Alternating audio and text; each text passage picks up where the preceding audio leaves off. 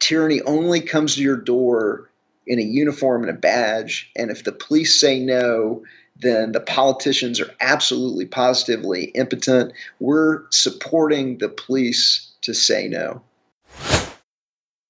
You're listening to the Corbett Report. Welcome, friends. James Corbett here, CorbettReport.com, coming to you in a conversation that is being recorded on the 17th of November 2020.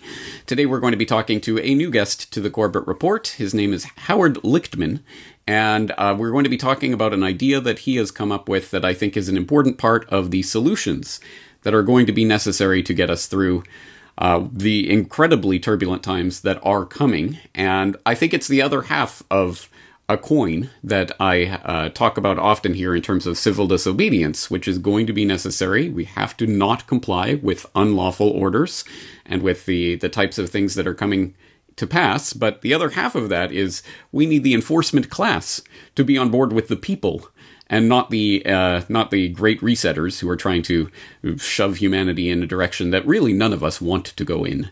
Um, so I think it is going to be important to make sure that the enforcement class knows who the people are that they are serving and what uh, the best way to do that. So here is a solution, an idea for doing that. It is called Thick Red Line. It's at thickredline.org. Howard Lichtman, thank you for joining us today. Thank you, uh, James. Glad to be with you. Excellent. All right, so let's let's get into this idea first. Actually, I want to hear about how this idea originated, and I understand that this came from some civil disobedience activism that you were engaged in that brought to mind the idea of how to engage the police, not as enemies necessarily, but as people who are themselves trapped in a system that they don't necessarily want to be uh, enforcers in. Yeah, absolutely. So I was in California in the beginning of the uh, pandemic, and uh, we were in the heart. Myself and David Rodriguez were in the epicenter of COVID in California, according to the LA Times, Santa Clara and we were the first to really go into the hospitals there, eh, you know, and on video expose empty tents, empty waiting rooms. I actually went through the testing procedure, got to the, you know, got to the gentleman doing the testing, took off my mask, explained to him that I was an investigative journalist, and and and we you know began asking him and he looked very very nervous uh, you know but i began asking him you know are you experiencing any more death or disease than the usual and customary seasonal flus and influenzas and and uh, you know pneumonias and he said no, and they weren't even really doing that much testing in the epicenter of COVID in California. We talked to other employees that were openly speculating that it was a hoax. We also went into a Dominican hospital in Santa Cruz, California, where we found empty tents, empty waiting rooms as well. And uh, right after that video went out, they took down the tents the next day. And so we knew that the government and the media wasn't being truthful about what was going on with COVID. They were exaggerating the lethality, they were exaggerating the communicability. And so we began organizing resistance in Santa Cruz and in the, you know, kind of uh, uh, San Jose area. And in Santa Cruz, uh, we went to a, a, a, meeting of kind of 10 friends that had got together, also didn't believe what the government and the media was telling them about COVID. And, and uh, we helped them begin organizing resistance. And the next week we had 20 people, and the next week we had 35, and we were, you know, marching through the streets of Santa Cruz with a bullhorn going, It's just the flu, people, it's just the flu and explaining to them, you know, uh, giving them some, you know, uh, understanding of what was really going on. And then that 35 grew to a Facebook group of over 400, and we began regularly turning out as many as 70, you know, plus people at different events, some to reopen the beaches, some to reopen parks. We tried to support restaurateurs to, you know, to reopen and you know we would we would go out in force 70 people. We'd say we are reopening this beach. And we'd all step forward on the beach and uh, they'd you know close the beach because you know from 11 to 5 because that's when the covid is is active. It's evidently it's not active you know in the morning and then late evening. But you know we'd go out at, at noon or 1 or 2 or whatever time it was and the police would come. And the police would say you've got to get off the beach. And we'd say, we're not getting off the beach. And we, we wouldn't argue the Constitution, we'd argue our natural law rights, that the government doesn't own the beach. There was never a moment where the government took over the ownership of the beach in the world, kind of a thing. And we would explain that when the police were using violence against peaceful people, that they are the you know they're the criminals and we would explain to them natural law and they'd say hey you know we don't want to be doing this. We like going to the beach. We like having bonfires. What are we supposed to do? And I had a little bit of an epiphany, and you know, because I've I've watched them get hammered down when they stand up, uh, you know, individually, like Greg Anderson did in Washington State. And I said, well, what you really need to do is you need to get together, you know, either through your union or outside of your union, and you need to collectively refuse to enforce victimless crimes. And all police officers claim that they have a, a, thick red line in the sand that they won't cross. I mean, if you ask them about gun control, it's usually, you know, bare minimum gun control. And so what we did is we said, well, really the the logical and the moral place you need to draw the line is no victim, no crime. That is peace and equal rights for all. And you could see that they liked that idea that was really you know they're really thinking about it. And so then it kind of grew from there. One of uh, one of my friends said hey i'll you know i'll pay for a website. We began building a website. And then about two weeks ago we launched. We raised over uh, a thousand dollars in less than a week. And tomorrow we're announcing a major gift of five thousand dollars in bitcoin cash from roger ver and so we're off to the races and we're trying to recruit sheriffs, police chiefs, deputies, and officers to collectively refuse to enforce victimless crimes such an important idea, such a simple idea, such a powerful idea. And I think it speaks to the fact that uh, although sometimes we can forget it depending on what side of that uh, red line we're standing on, but these cops are humans as well. That they themselves are human beings who live in the same culture and, and in the same place that we do, and uh, also experience some of the same pangs of doubt about whether what they are being asked to enforce is really the right thing. So it is important to speak to these people and appeal to their humanity.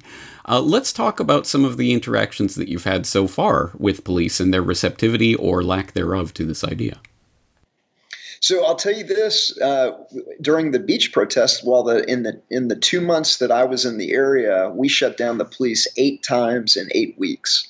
So every single time that they came out to try and get us to leave the beach, we would say no, and we would you know kind of lock arms ourselves and uh, ultimately, they would threaten to fine us, and they threatened this and they threatened that. They did steal David Rodriguez's car one day, but other than that, um, they were never really able to get us to acquiesce and and and stand down on our natural law rights. And so, you know, a right not exercised is a right lost.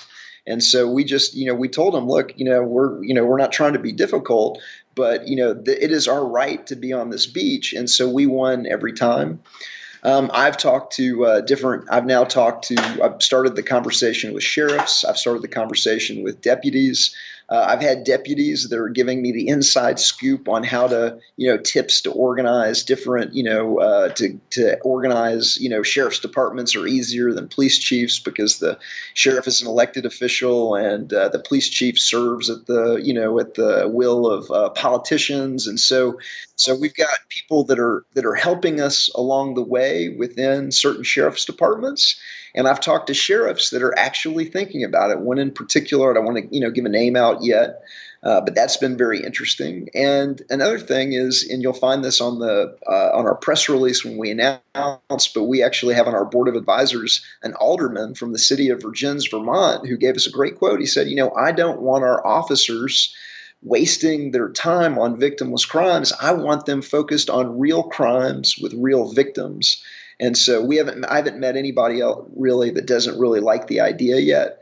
Um, and so, uh, so it, it seems to be an idea that unites the people and the police against the politicians and it really is the politicians that are trying to force the police to use violence and be immoral to either raise revenue or to, you know, in, engineer social engineering or, you know, what I would call economic warfare based on, you know, disease models that have already proven to be flawed and incorrect.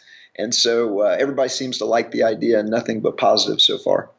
That's very good to hear because I think this speaks to the way that we are trapped in by ideas and narratives that uh, can be blown over it with a strong gust of wind if we actually try. For example, I think that the, the police and the sheriffs and all these people are trapped in their own narrative of, oh, well, you know, there's nothing we can do. We don't want to enforce these laws, but we have to. And on the flip side of that, a lot of people will go along with these mandates. Well, they closed the beach. I guess there's nothing we can do. Just got to stay home. Uh, and, and no one even thinks to break that condition. No, I'm going to go out to the beach, even though they are telling me not to do so, and I'm not going to leave unless they physically drag me off. And no one thinks to challenge these things, so they don't understand that actually maybe they can break out of these narratives that they've been given, and maybe there's a different way of handling this. So let, let's look at the vision of what you have for Thick Red Line. Where, what is this campaign aiming at? Where is it going from here? How do you want it to spread?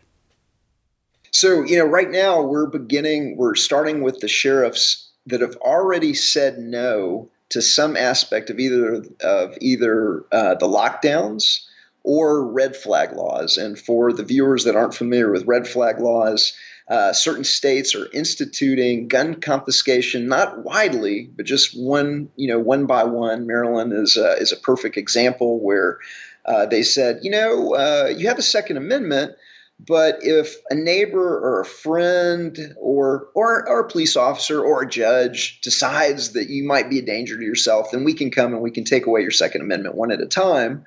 And the first time that they did that in Maryland, it was a I think it was a 63 year old man that didn't want to give up his guns, and so they killed him.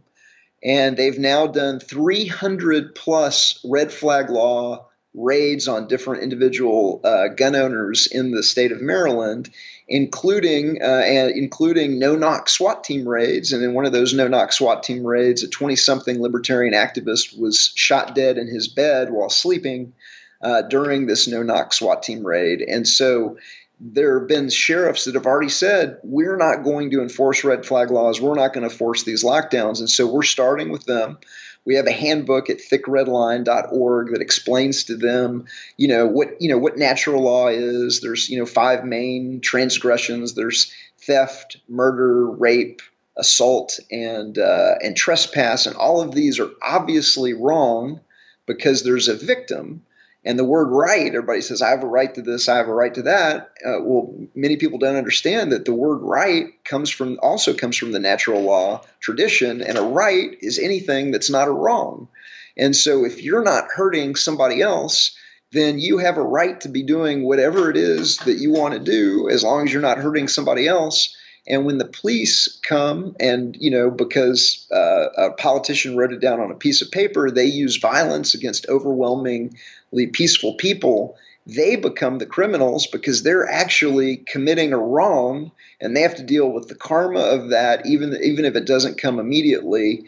And so you know not only with this with this end the lockdowns and end uh, the you know the war on people that is called the war on drugs but you know it would also save the taxpayers billions and it would uh, you know break the backs of drug cartels and pimps it would keep hundreds of thousands of peaceful people out of for profit prison where they're frequently forced to work as slave labor. But finally, it would restore respect to the police. And so everybody wins. The police wins. They don't want to be doing this. We've talked to them. I've talked to dozens and dozens of police officers. I know they don't want to be raising revenue on their friends and neighbors, but they haven't had a way out until now. And that way out is collectively refusing to do it, supported by the community. And uh, and we think that uh, that that's an idea that's got some legs. It seems seems to be taking off, and so uh, that's what, what, what, we're working on right now. Is we're starting with the the sheriffs that we already know have the courage to say no to using violence on peaceful people.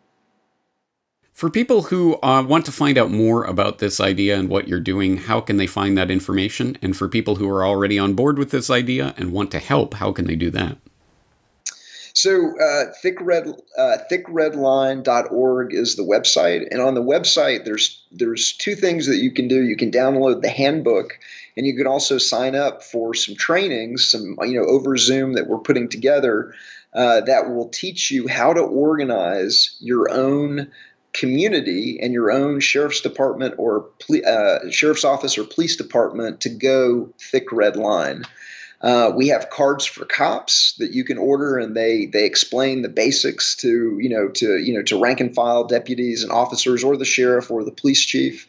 Uh, and uh, and we're we're especially looking for people in each community that have gravitas and that have the ability to go and schedule a meeting with the sheriff or with, with their elected officials and with journalists and, and the local news newspaper and kind of you know explain to these constituencies you know all of the benefits of going thick red line.